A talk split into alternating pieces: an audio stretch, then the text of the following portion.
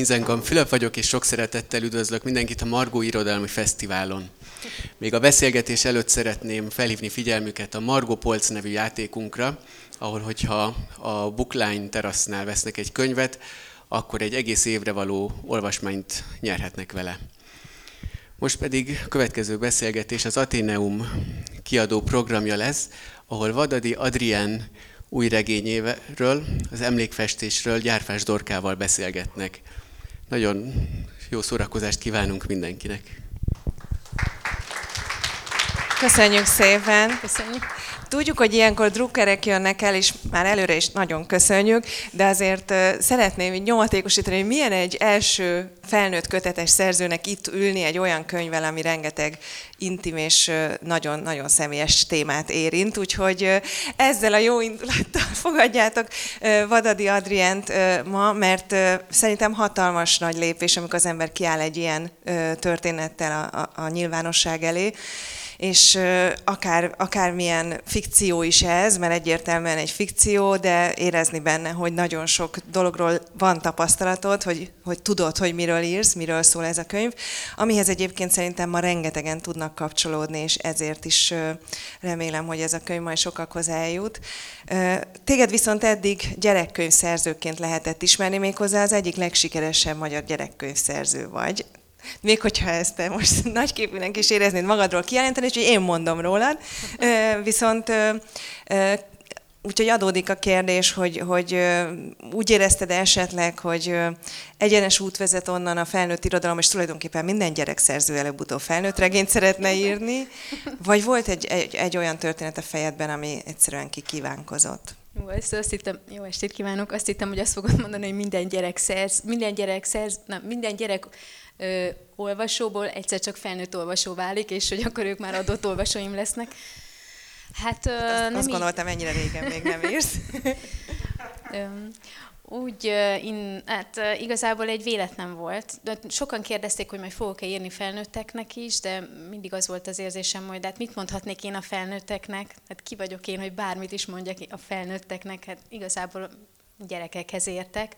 Óvónőként dolgoztam nagyon sokáig, és nagyon-nagyon sok időt töltöttem gyerektársaságban, és ezért tényleg úgy érzem, hogy kívülről, belülről ismerem őket, de hogy a felnőtt társadalom az valahogy egy kicsit így, így messzebb van tőlem.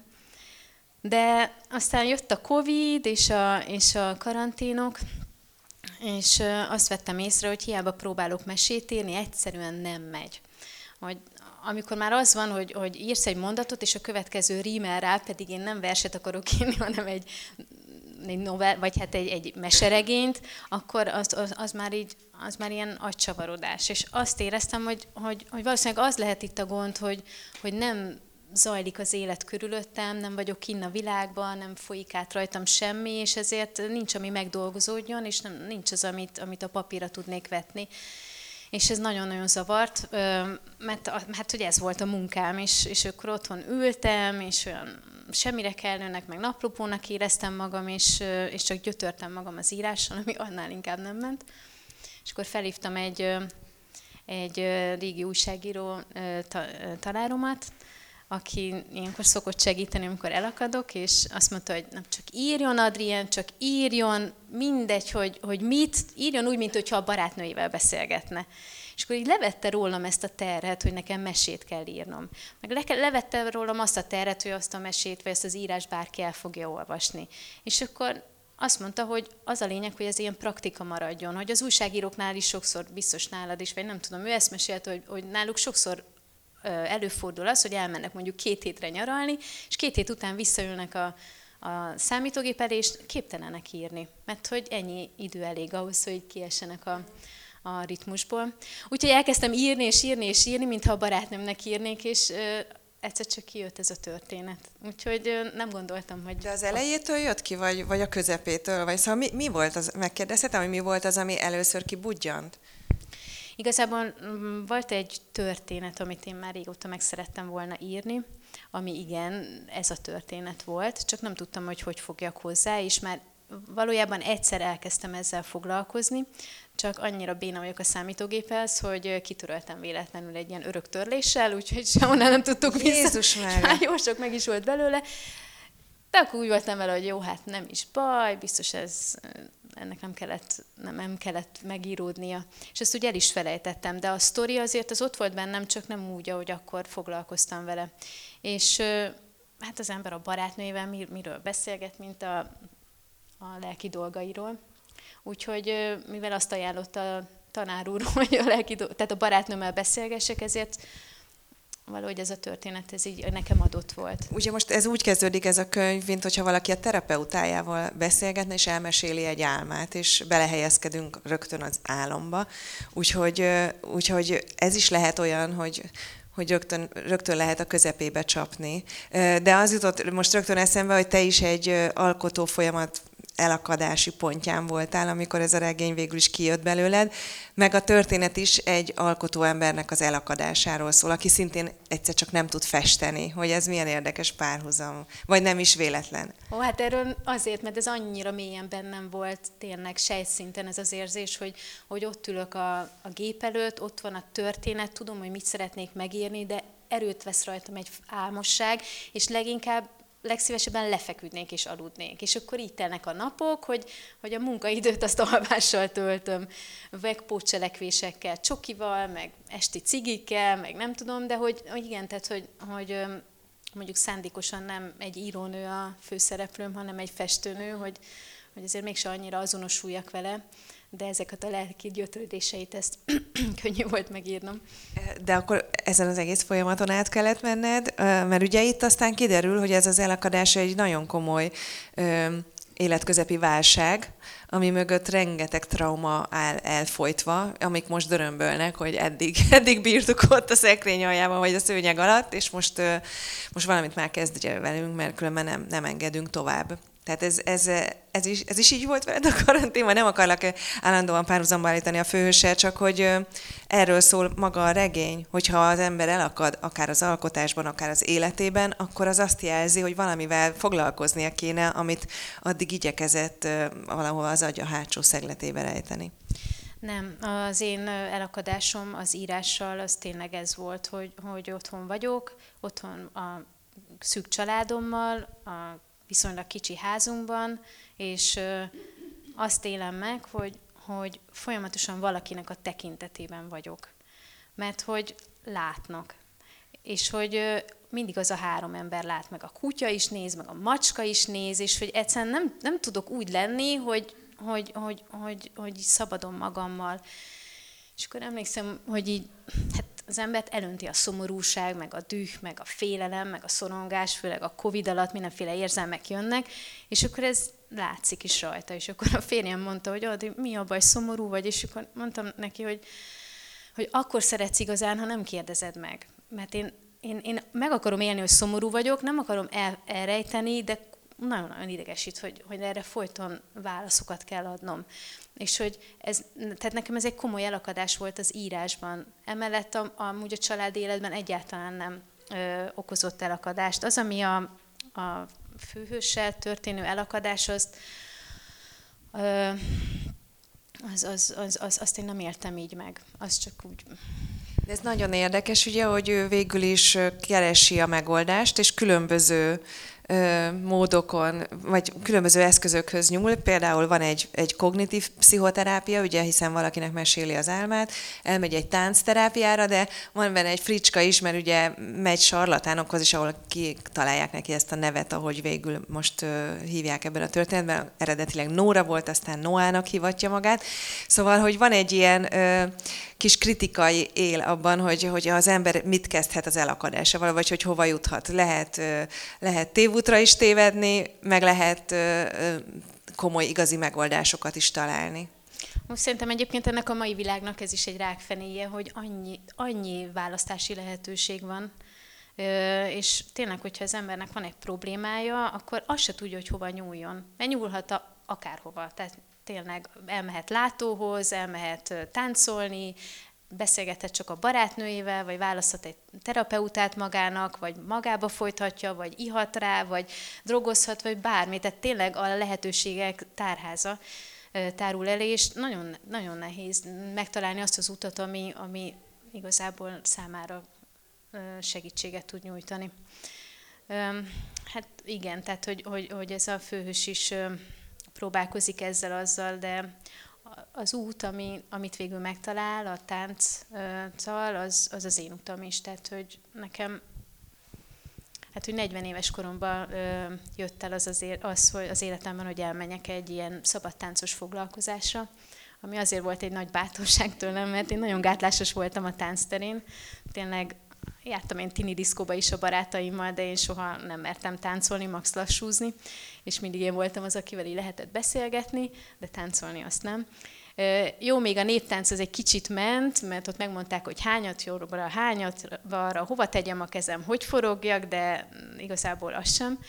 De, de már nagyon feszített ez a dolog, hogy, hogy ilyen gátlásos vagyok, és hogy, az, hát, hogy így, így járok olyan a lakodalmakba, vagy ide-oda, ahol az, a koncertekre, ahol azért így megmozdulnak az emberek, és én már előre feszélyezve érzem magam, hogy, hogy itt majd ezt kell csinálni, meg nem fogom tudni. És akkor erőt vettem magamon is, azt mondtam, hogy jó, elmegyek egy, egy, egy ilyen szabadtánc foglalkozásra. És hát nem mondom, hogy első pillanatban az egy, az egy gyógyír volt a problémámra. Mondjuk arra igen, hogy megmertem mozdulni, de szépen lassan, fokozatosan, de, de tehát azok a nehézségek, amik így, a, amik így a testemben voltak elrejtve, amikről nem is tudtam, vagy elfelejtettem, azok, azok a tánctéren dolgozódtak ki belőlem. De már csak akkor, amikor már szabadon mertem, vagy tudtam mozdulni.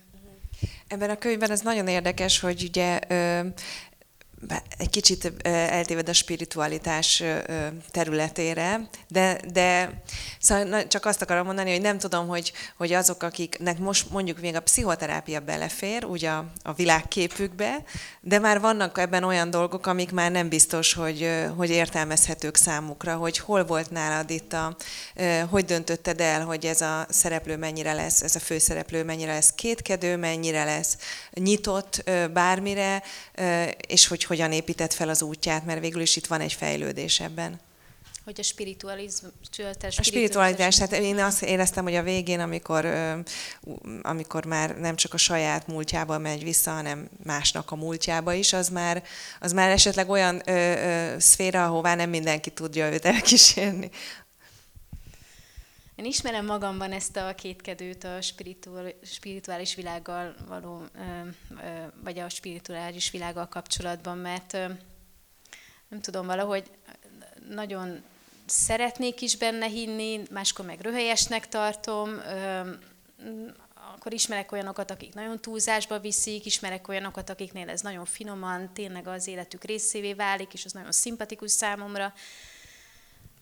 De Hát a saját tapasztalat az az, hogy, hogy, hogy tehát tényleg ott a tánctéren én, én tapasztaltam olyanokat, van, tehát vannak olyan saját élmények, amik, amik, amik nem a fizikai síkon történnek.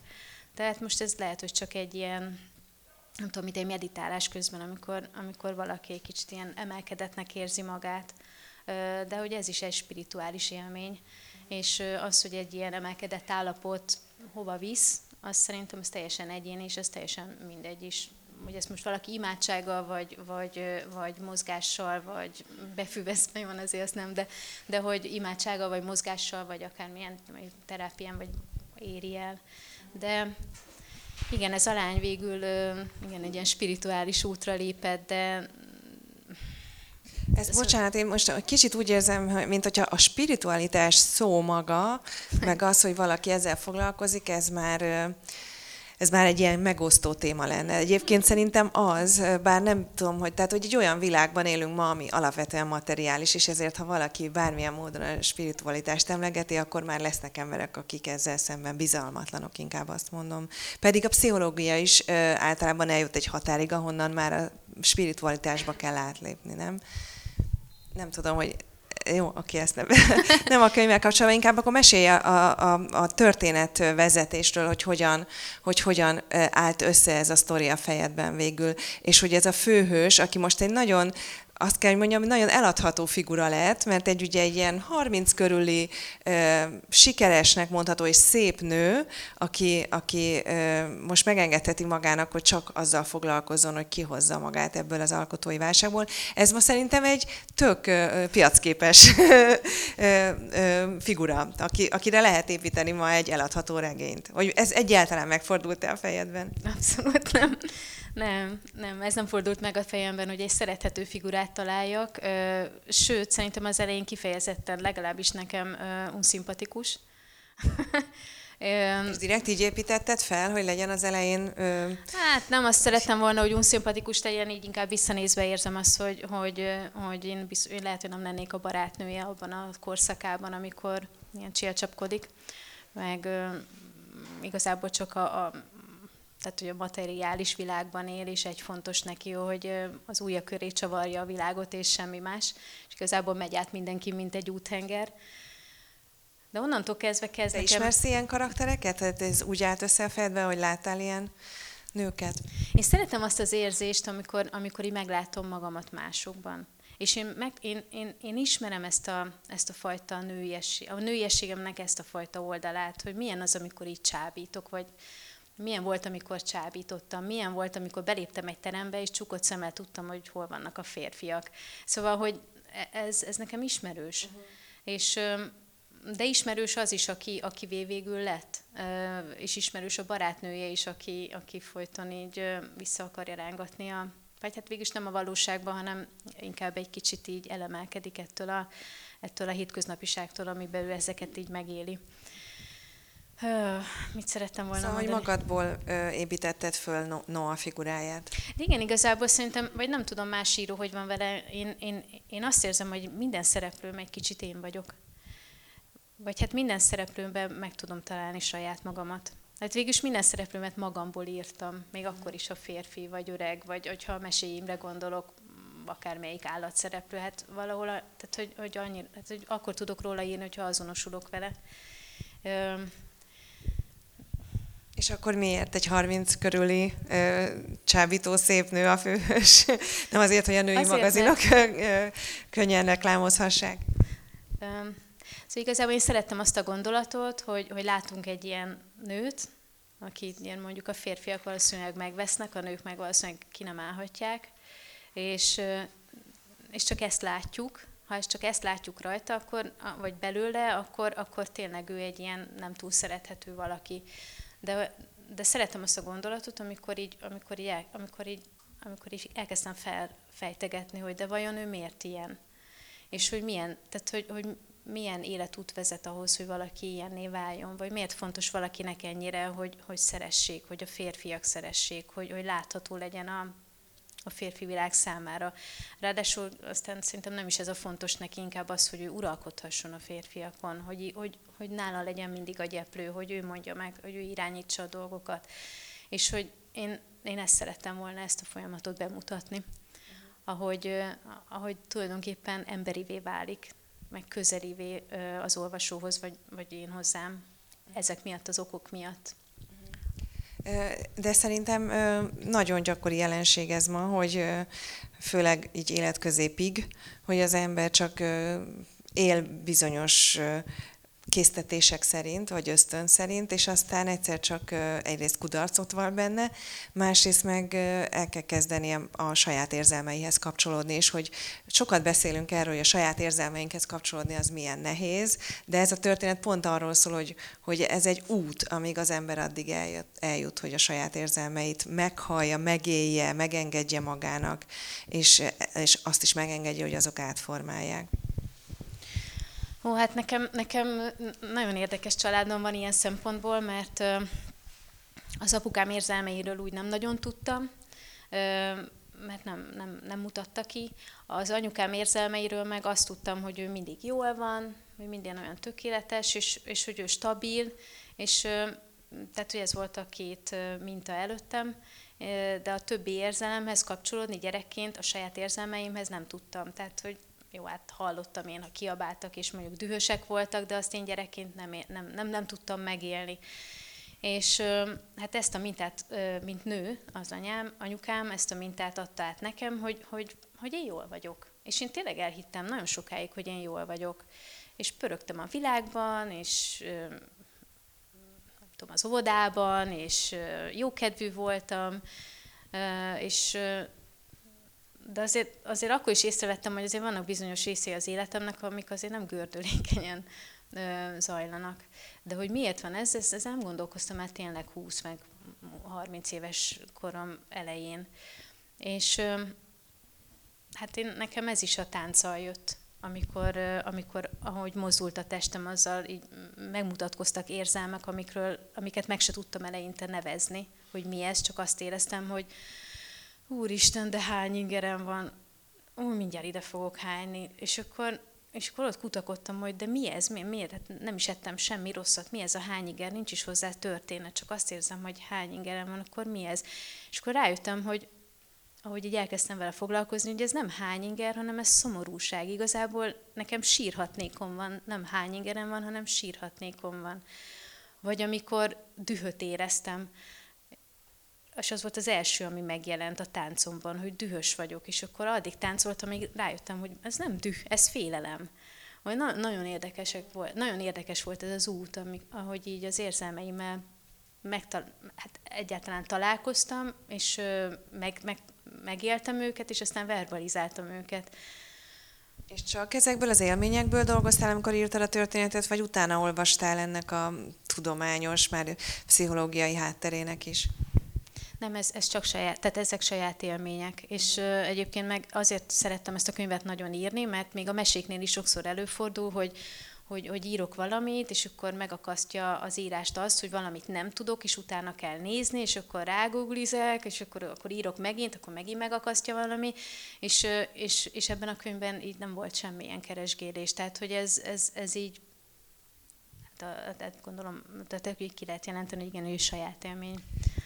Azért is kérdezem, mert szerintem amennyire én ismerem a pszichológiát, nyilván nem vagyok képzett pszichológus, de hogy nagyon stimmel, tehát hogy tökre, tökre az történik, amit mondanak a pszichológia könyve, könyvek is, hogy például a párkapcsolatban való elakadást, a párkapcsolati ö, működésben való elakadást, azt a szüleiddel való viszonyban kell keresni, hogy ott, ott mi nem stimmelt, és itt, itt, itt ugye visszamegyünk mind a két szülőhöz, főleg az egyikhez, és ott megint egy olyan témát találunk, ahol, ami nagyon ö, téma manapság, milyen ö, alkoholista szülő mellett felnőni, milyen ö, egy ilyen titkokkal terhelt családban felnőni, és szerintem ez iszonyú gyakori, vagy mondhatnám, hogy általános. Úgyhogy ezért is érdekelt, hogyha, hogyha te nem olvastál utána, csak a saját élményedből ö, dolgoztál, hogy mennyire rátapintottál a korszellemre, és hogy ez akkor ezek szerint elég. De, de biztos látod, vagy nem tudom, hogy legalább ö, ö, magazinokat, vagy, vagy online platformokat olvasol-e, hogy azokon ezek a témák most tökre mennek. Hát az én apukám is alkoholista volt, szóval végül is a korszellemhez így kapcsolódni nem volt nehéz. Nem is az, nem csak az, mert nyilván, hanem inkább az, hogy el lehet kezdeni beszélni erről. Tehát, ha, hogy igen. most ismerünk már olyan embereket, akik ezzel ki tudnak állni, abszolút névvel, arccal, Kovács András Pétertől Csemer Boglálkán, Járai Mátéig, és, és mondjuk általában akkor, amikor már a szülők nem élnek, és akkor, és akkor kiderül, hogy ez az egész életükre milyen, milyen súlyos terhet rakott. Én, én egyébként azt hiszem mindig szívesen beszél, vagy én könnyen beszéltem mindig is apukám alkoholizmusáról a, a közeli barátaimmal, amikor már felnőtt voltam. De mondjuk gyerekként ez tényleg valószínűleg annyira ö, minden családban előforduló probléma volt, hogy egyszerűen én nem, tehát, hogy, hogy nem, nem tudom, hogy bármelyik barátnőm tudott-e arról, hogy az én apukám iszik, vagy volt egy, vagy volt egy osztálytalálkozónk, egy általános iskolás osztálytalálkozónk, és ott olyan dolgok derültek ki a legjobb barátaimról, hogy az anyukája verte, hogy a másikat a nagymamája nevelte föl, amiket nem tudtunk, egyszerűen nem mondtunk el egymásnak. Nem, én tudom, hogy miért nem beszéltem róla gyerekként, a nehézségeimről, mert, mert, mert hogy tényleg titok volt, tehát hogy, hogy anyukám úgy nevelt minket, hogy, hogy, azt, hogy, hogy nem szabadott arról beszélni. Tehát nem, Tehát ezt nem is mondta ki, hogy nem szabad arról beszélni, hogy apu iszik, meg hogy mi van nálunk, mert egymás között sem folyt ilyen kommunikáció. Tehát én nem mondhattam azt anyukámnak, hogy hú, én most félek aputól, mert apuról rosszat mondani nem lehet. Hát apu, az apukám, akiről csak jót lehet mondani. És mikor törted ezt meg akkor, ezt a ö, családi törvényt?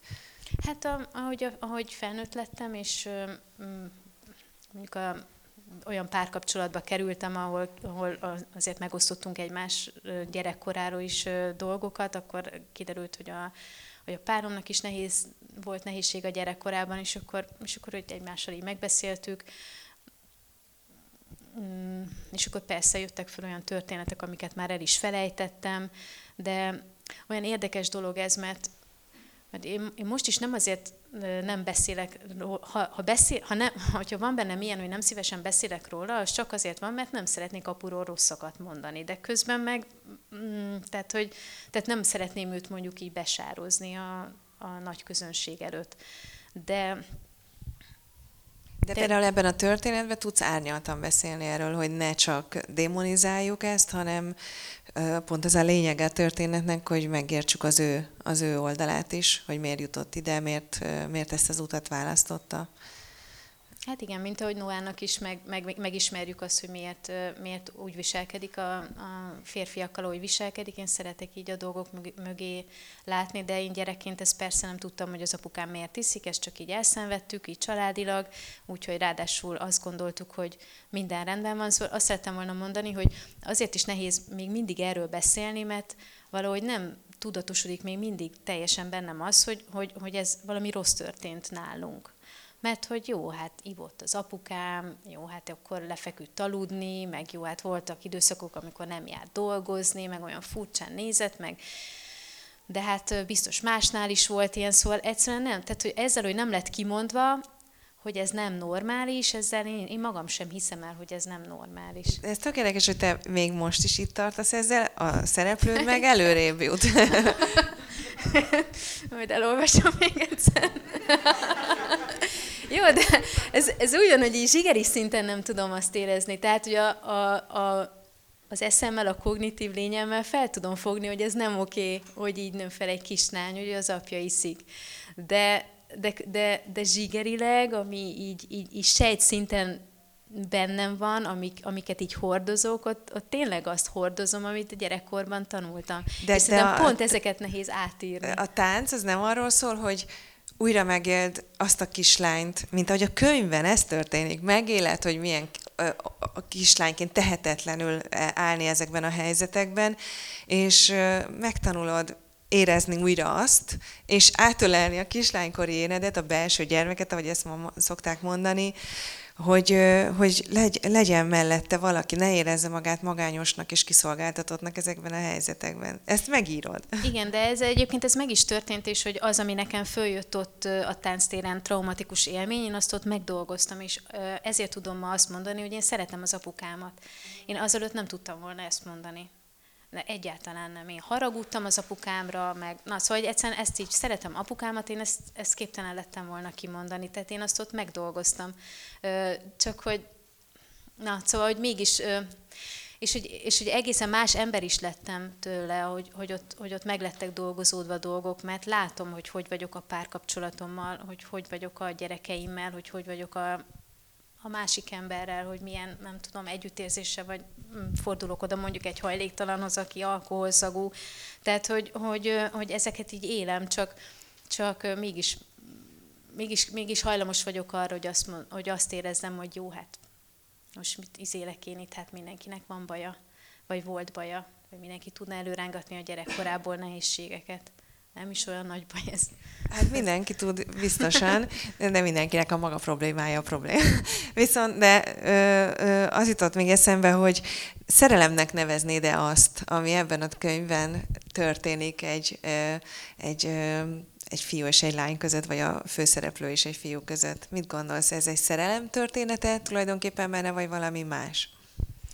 Hát szerintem egyszerűen nincs rá más szavunk, mint az, hogy szerelem de, de valahogy azt érzem mégis, hogy hogyha lenne rá más szó, akkor máshogy hívnám. Mert szerelemnek valahogy azt szoktuk nevezni, amik, amik ilyen nagyon heves érzelmi érzelemmel járnak, amikor, amikor ez hát szóval tulajdonképpen így, így, így elsodor a dolog, ami, amivel, ami, ami ezzel együtt jár.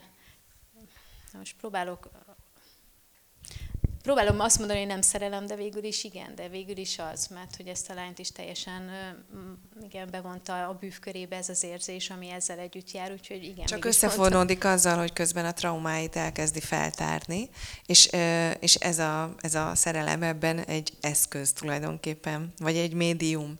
És ezért kérdezem. Mert az én olvasatomban ez a fiú inkább annak a jelkép, hogy valaki ott van, aki segít ezen a, a szakaszon átmenni, ezen a legnehezebb szakaszon, amikor az ember szembenéz a gyerekkori traumáival, és, és az ő feladata ez a, ez a vezető, vagy nem tudom, aki átsegít, átsegít, de nem, de nem ő az, ahová meg kell érkezni, ugye, mint majd kiderül, nem tudom, hogy szabad ennyit lelőni, ennyi folyt.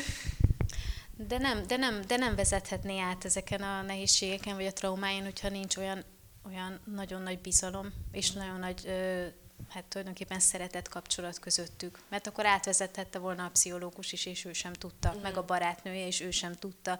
És csak azért ö, volt erre képes egyrészt, mert ö, valamilyen más képességei is voltak a fiúnak, de másrészt meg azért, mert feltétel nélkül ö, kitárulkozott előtte. És ezt miért így írtad meg? Miért ő lett ez a szereplő? Kellett egy szerelmi szál? Úgy érezted, hogy egy történetbe kell, hogy legyen szerelmi szál? Olyan nehéz tudatosan így visszagondolni arra, hogy mi miért íródott úgy, ahogy íródott, de, de én ezeken nem gondolkodtam, hogy, hogy akkor most választok egy, nem tudom, egy, egy sárkányt, aki majd megküzd a lovaggal, hanem, hanem, hanem valahogy ez is így jött. Teljesen, teljesen flowban írta? Tehát, teljesen. És nem volt előre terved egy vázlatot, hogy honnan hová jutsz el, hanem nem. ahogy jött, igen? Egyébként se szoktam vázlatot írni, ami egyébként lehet, hogy rossz, így írás, így írónak, de mindig attól félek, hogyha elkezdek vázlatokat írni, akkor annyira ragaszkodni fogok hozzá, hogy majd, a, hogy majd amikor el akar menni a történet másfelé, akkor a vázlat nem engedi. Mert ez nagyon sokszor előfordul, akár melyik mesénél is, hogy van egy érzés, vagy egy történet, amit leszeretnék írni, és aztán írás közben valahogy egészen másfele megy, és én is annyira meglepődöm rajta, és mindig vegye, megyek vele, és nem ragaszkodom az eredeti elképzeléshez, ez valamilyen, nem tudom, ezt hívom, ilyen ihletettségnek. Uh-huh. És ez a könyv, ez teljes ihletett állapot, vagy tényleg, ahogy mondott, flóban született. Tehát, hogy itt, itt nem voltak ilyen méricskélések, meg mondatfarigcsálások, meg gondolkodások. Nem is mentél vissza mindig, hanem minden Soha. nap csak folytattad? Igen, nem, nem ellenőrizted le, amit írtál? Nem. A, igen, azt egyébként a más írásaimnál leszoktam, és sokszor kell javítgatni, de valahogy ezt, hát a végén aztán átmentem mm, rajta még egyszer, egy dolog volt, amin, amin elgondolkodtam, hogy legyen-e benne szex jelenet, és, és aztán most ezt szabad elmondani, hogy le, legyen, vagy lett, vagy nem lett benne. Na mindegy, ez az, ez az egyen gondolkodtam el, hogy, hogy, hogy ez És azon van miért, hogy jól tudod-e megírni úgy, hogy ízléssel, de, de azért nem finomkodva, vagy hogy? Hát egyrészt azért, de másrészt meg azért, hogy kell a történetbe egyáltalán ez. Hát, hogy annyira nem ez a lényeg. Hát de közben meg a táncterápia során a testi megélések azok nagyon fontosak. Akkor miért lenne fontos a, a szexualitás? Hát azért, mert ez a, ez a szereplő, ez pont a szexualitásában van valójában el, elakadva, még akkor is, ha ez egyáltalán nem látszik rajta. És egy olyan nő, aki el van akadva a szexualitásával, annak egyáltalán nem fontos a szex. Illetve hát egyszer majd lehet fontos, amikor majd megdolgozza ezt a problémát, de az úton, amikor, amikor ezt dolgozza, mm, tehát hogy ez, az, az, az De ez nem. benne van. Hát most bocsánat, hogy elkezdek vitatkozni veled. Benne van ugye, hogy, hogy milyen fajta szexualitása volt addig, benne van, ja, amikor, le, amikor nincs igénye erre, és Hát ha, ha engem kérdezel, mint külső szemlélő, szükség van rá, hogy lássuk, hogy egy újfajta szexualitást él meg, mert, a, mert az jelzi az utat. Igen, arra, a, ez, ezen, ezen dilemáztam csak, hogy lesz-e szükség végül erre, vagy sem. Uh-huh. És aztán végül úgy döntöttem, hogy igen, lesz rá szükség. Azért pont ezért, hogy, hogy, hogy lássuk, hogy hova jutott abból, ahonnan elindult. Uh-huh. De egyébként nem farigcsáltam ezen, a, ezen az íráson valahogy semmit. És akkor mi volt, amikor letetted a pontot a végén, írtál egy regényt, nem tudom mennyi idő alatt flóban, mennyi idő volt akkor? Hát ez nagyon, nagyon, nehéz, nagyon nehéz időszak volt az írás szempontjából, mert, mert hogy otthon voltunk, mert karantén volt. És hát túl sok időre nem szakíthattam ki magam a családból, mert, mert hát anyuka voltam. És, és hát tudtam, hogy most van másfél órám írni és az a másfél óra az ilyen nagyon-nagyon koncentrált volt, de annak a másfél órának a végén oda kell tenni a pontot, még akkor is, hogyha a történet ezt nem engedi. De valahogy azt hiszem mégiscsak ez segített ebben az egészben, ez az őrületes feszítés, hogy majd holnap, vagy hogyha akarom, majd éjszaka írhatom, de ha éjszaka írom, akkor a, szóval én éjszaka nagyon tudok dolgozni, mert ha nem azt meleget, akkor a másnapom a csapni való de hogy ez a, feszi, ez a feszítés, hogy ott van a történet, és, és, és nincs lekerekítve az a rész, és hogy ezt írni akarom, írni akarom, még dühös is voltam mindenkire, hogy francia nem csinálhatom, miért nem lehet iskolába menni, miért nem, nem tudom. De azt hiszem, ez, ez is segítette ezt az egész folyamatot, hogy akkor másnap, amikor odaülök, akkor már így a lelkem annyira megíródott az, amit oda szerettem volna írni, hogy igazából már csak, már csak le kellett le betűzni. Kellett írni. Uh-huh. Igen. Ezt hallottam már más szerzőtől is ugyanezt, hogy tulajdonképpen ez a hátrány, ez bizonyos szempontból előny. De akkor mennyi idő volt összesen? Hát két-három hónap, nem annyira Tehát nagyon hosszú. gyors. Hát igen, mert egyszerűen folyt az egész. És akkor volt az, hogy azt gondoltam, hogy jó, fölkelek hajnalban, az is nehezen megy, de jó, fölkelek hajnalban, mert úgyse tudok aludni, mert, mert írnom kell. És akkor fél ötkor ülök a kanapén, fölkel a kislányom, és odaül mellém. És akkor megint valakinek a tekintetébe vagyok. És akkor az, hogy a kutya néz, meg a macska, az már így jó, azt, azt így próbáltam így elfejteni, most akkor ott ül pizsamába, és akkor biztos ilyes meg reggel is szeretne, és akkor mondtam neki, hogy én most írok, ne is nézd a képernyőt, nem szeretném, ha ránéz, és ne szóljál hozzám. és akkor írtam mondjuk fél öttől ötig, aztán, aztán anyai mi voltam, nem engedte tovább. De nagyon, ilyenkor dühös voltam, tényleg. Val, na hát. És mi történt a szöveggel, mikor elkészültél? Mert ugye addig egy gyerekkönyv kiadóval volt kapcsolatod. Nem tudom, hogy egyáltalán ilyen ö, terjedelmi szöveget írtál-e már egybe korábban? Hát írtam egyszer egy hosszabbat kis kamaszoknak, amikor az megjelent, ugye abban nem volt már illusztráció, mert ilyen hatodikos, hetedikes korosztálynak szól, és akkor megjelent, és az hát máshogy van tördelve, és egy kicsit vastagabbnak tűnik, de szerintem ez hosszabb szöveg, akkor a férjem mondta, hogy Adri, te tényleg író vagy. Ebben szöveg, mennyi szöveg? hogy mi történt? hogy mi történt vele? Igen, hogy milyen volt letenni a pontot a végére. Olyan nagyon é... megkönnyebbülés volt. És, ezt szeret, és akkor, akkor meg is fogalmazódott bennem, hogy akkor én ezt szeretném, hogyha más is olvasná. Uh-huh. Azzal együtt, hogy rögtön megjelent a, ezzel a gondolattal e- együtt a félelem és a szégyen érzése is. A szégyen miért? Hát azért na, mégiscsak egy kitárulkozás. Tehát azért a mesékbe lehet bujkálni, hogy azt mondjuk, hogy mackó mama, meg mackó papa, aztán közben persze én vagyok, de hogy na hát ki gondol arra, de hogy ez a... is legalább egy, egy fiktív szereplő, nem egy Abszolút, de mégis, hogyha, hogyha én azt legalábbis így éreztem, hogyha a mesék után, tehát a gyerekek után felnőtteknek írok, akkor az, az mégis egy olyan, mint hogyha kinyitnék egy ablakot magamon, és akkor innentől kezdve be lehet, be lehet nézni, belém lehet nézni, belém lehet látni, és aki ezt elolvassa, akkor az majd valahogy fog rám nézni, vagy valahogy fog rám gondolni. És na, épp egy barátommal beszélgettünk idefele, aki az 50. oldalon tart, és akkor kérdeztem, hogy ú, akkor te már túl vagy azon a durva jeleneten, és akkor mondta, hogy igen, ő már túl van. És mit gondoltál róla? Hát az, hogy majd az anyukák, akik a meséidet olvassák, itt azt fogják mondani, hogy na, én többet nem olvasok, a gyerekemnek mondani Adrient. Szóval, hogy azért ez így nehéz. De akkor is azt éreztem, hogy én ezt szeretném, hogyha más is olvasná, és akkor nagyon hosszú volt az út, még, még, még, még az Athéneumhoz elkerültem. Mert sok kiadónak elküldted? Nem, nem küldtem el sok kiadónak, csak hát valószínűleg a, a karantén meg a Covid helyzet miatt így nagyon lelassult minden az élet ezen a, ezen a téren.